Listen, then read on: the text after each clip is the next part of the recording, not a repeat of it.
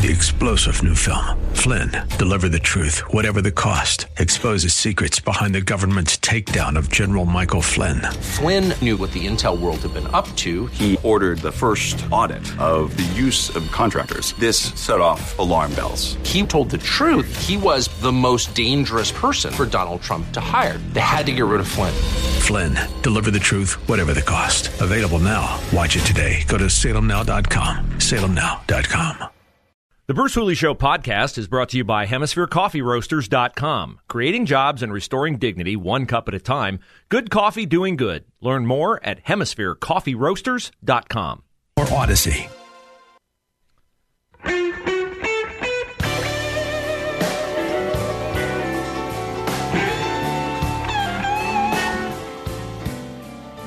Our number is 844 Talk 989, 844 Talk 989. I would love to get your perspective today about how you felt watching the president speak last night. What stood out to you? Or if you didn't watch it, which I didn't watch it live because I knew it was going to be a lecture. I told you finger wagging and you will be put in your place, young man. No more embracing anything that I don't advocate as president of your country. Basically, that's it. If you don't agree with Joe Biden, if you don't agree with his policies, if you don't re- if you don't agree with, or at least can't shut up about the offshoot of his policies, the result of his policies, the thing, the things his, his policies have wrought. If you dare to speak up about them, well, then you're an extremist. You're a fascist. You're an enemy. Okay. it is an interesting way to portray yourself as being a uniter. Because you do remember, do you not, that when Joe Biden was elected, he claimed that he was going to unite our country. That was his goal. This is Joe Biden on 11 7 21, the night that he was elected president. This is what he said. I pledge to be a president who seeks not to divide but unify. Who, who doesn't see red states and blue states, mm. only sees the United States. That's interesting. Last night he was bathed in red. Is that an outreach to red states? I don't think so. I don't think so. Because this is uh, where Joe Biden thinks the problem lies. The Republican Party today is dominated, driven, and intimidated by Donald Trump and the MAGA Republicans. And that is a threat to this country. MAGA Republicans do not respect the Constitution. They do not believe in the rule of law. They do not recognize the will of the people. We don't believe in the Constitution? Republicans don't believe in the Constitution. Are we not the ones who wondered about the constitutionality of the rent moratorium? Are we the ones who wondered about the constitutionality of vaccine mandates and mask mandates? Are we the ones always talking about you can't do that? It's against the Constitution, like forgiving student loans. like, aren't isn't that? I think that's us. I mean, that's that's who I believe I'm aligned with politically. The people who prize the Constitution. Every time we have a Supreme Court opening, I want us to find a constitutionalist. I don't want us to find somebody who thinks that they know more because, well, now we're so much smarter than John Adams and John Hancock and Benjamin Franklin and all the other founders. I, I, I don't mean this to be unkind, but I don't believe that Sonia Sotomayor and Ketanji Brown Jackson are the uh,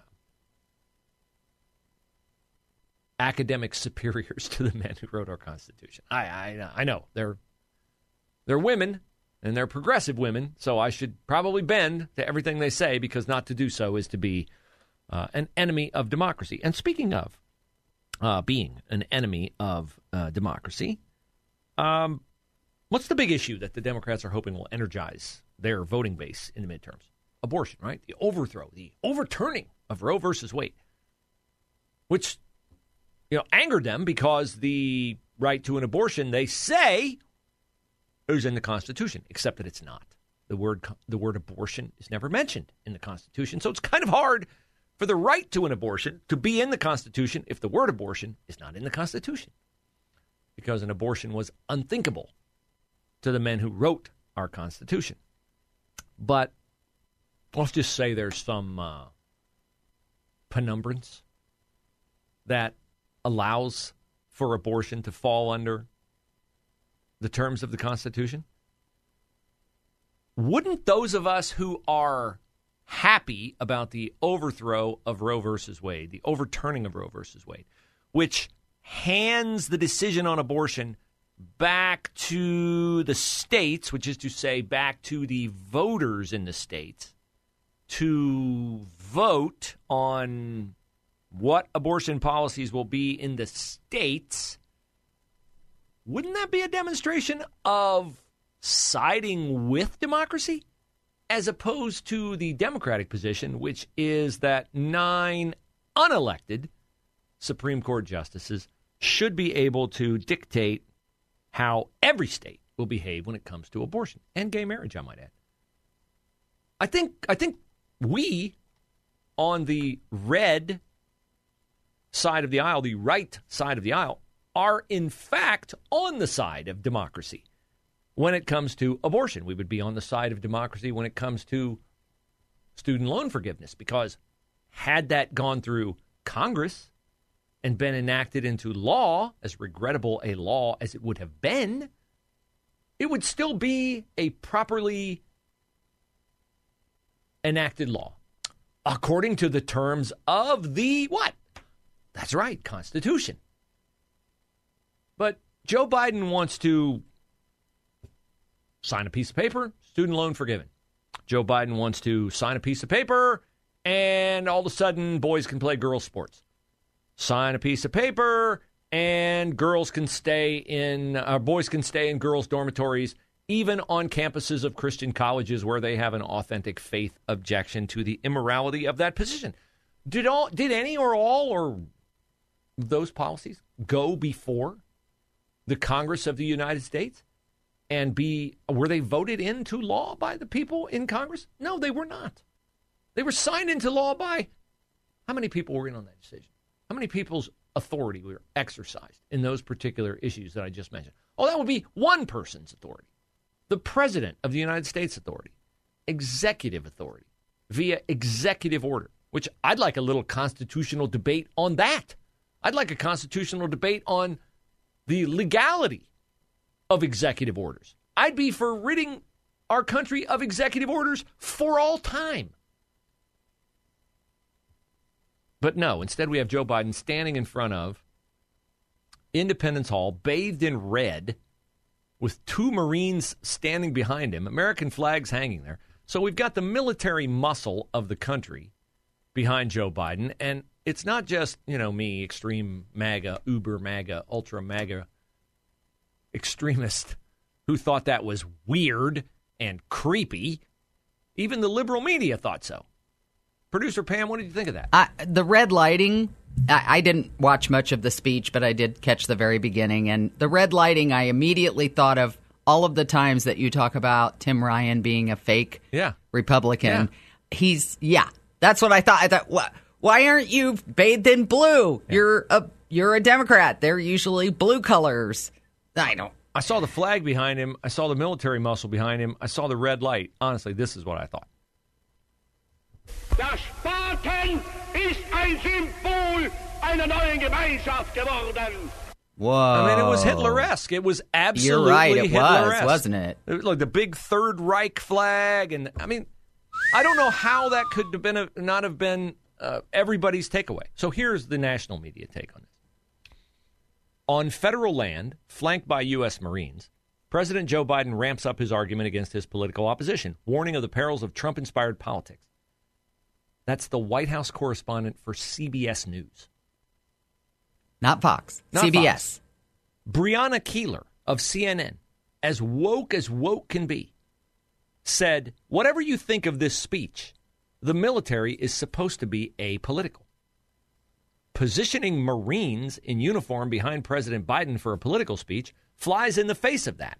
Ooh. It's wrong when Democrats do it, it's wrong when Republicans do it.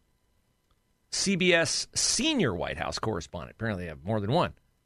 Uh, Ed O'Keefe said, like or loathe what he said tonight, it should be noted the president spoke on the grounds of a national park flanked by U.S. Marines and took direct, specific aim at his predecessor and members of the Republican Party. That's a thing we don't see every day. And CNN chief national affairs correspondent Jeff Zeleny there's nothing unusual or wrong with a president delivering a political speech. It's inherent in the job, but doing it against a backdrop of two Marines standing at attention and the Marine band is a break with White House tradition.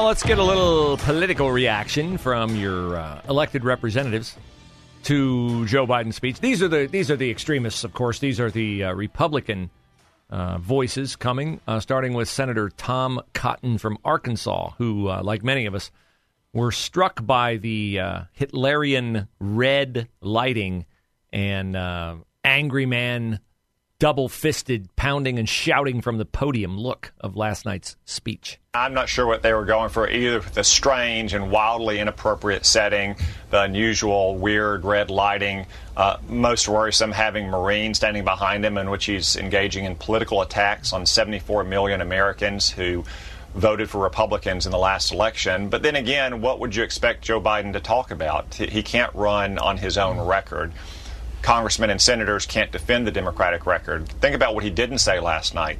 He didn't say anything last about his student loan bailout from last week. And if you want to talk about dangers to democracy, that's a perfect example of it. Joe Biden, without any legal authority, is giving away hundreds of billions of dollars to his political supporters in places like colleges and universities across America, while people who didn't go to school, who worked hard, who went to school and worked hard to pay off their loans or whose parents had saved, they're going to bear the burden of all that debt that Joe Biden has unlawfully given to political supporters across the country.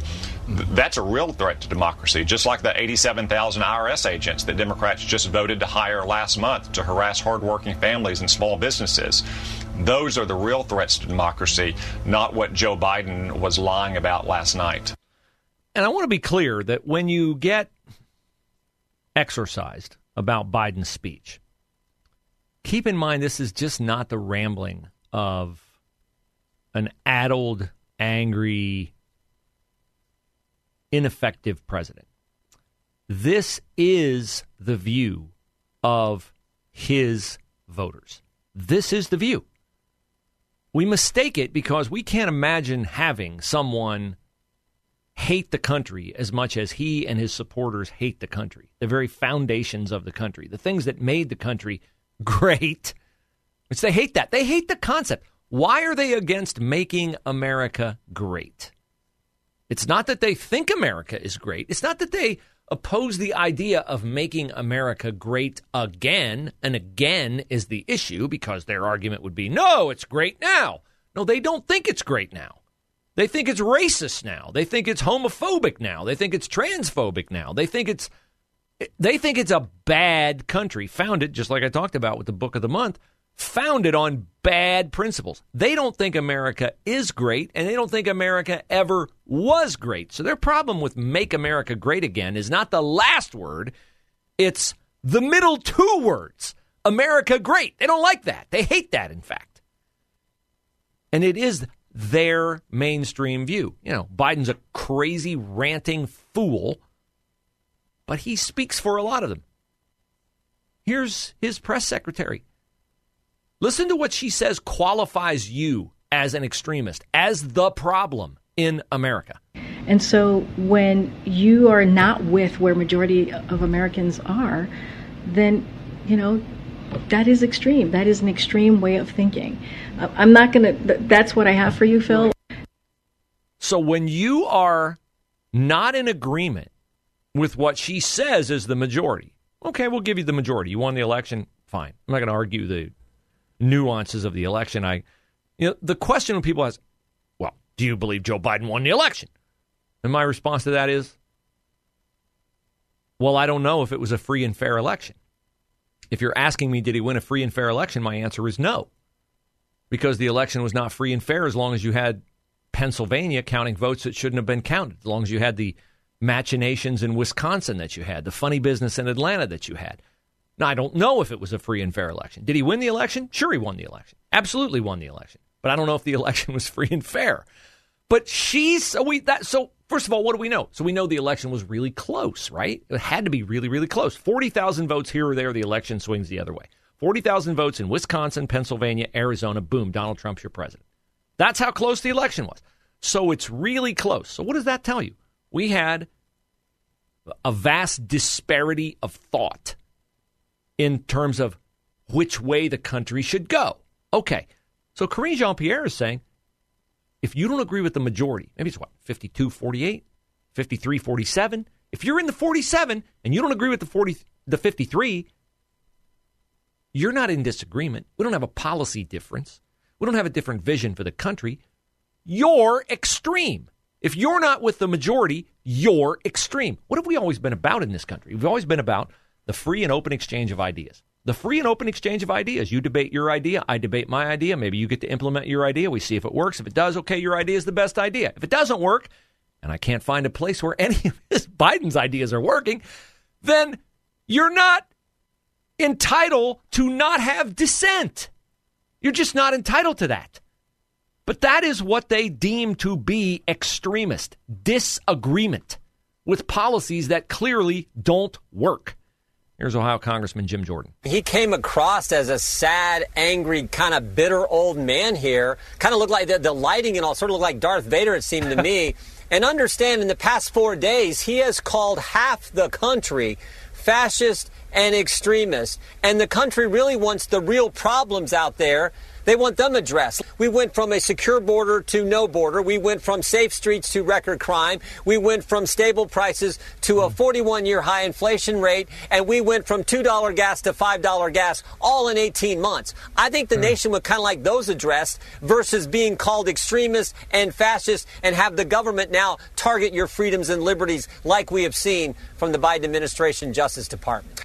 Yeah, and that's the problem is the policies don't work. And when you're paying $5 for gas, when you're paying exorbitant prices for food, when you can't get things because they're sitting on a ship in the port of LA, when the border is open and drug cartels invent a new way to poison America's youth every single day, now with rainbow fentanyl,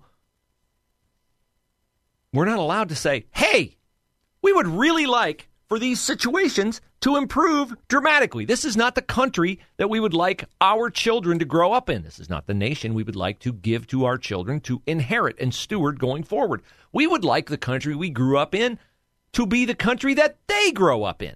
Okay? And we don't want our kindergarten, first, second, and third graders reading books that are pornographic, and we don't want teachers thinking that they have license to fawn off their demented, twisted sexual ideology on our little impressionable minds. If those are extremist views, then I'll raise my hand as an extremist. Okay? I want domestic oil drilling. I want American military might to keep the peace throughout the world. I don't want Iran to have a nuclear weapon. I want to support Israel. Always. I want the southern border secure. Okay? Those are a few of the things that I advocate for. If that makes me extremist, guilty.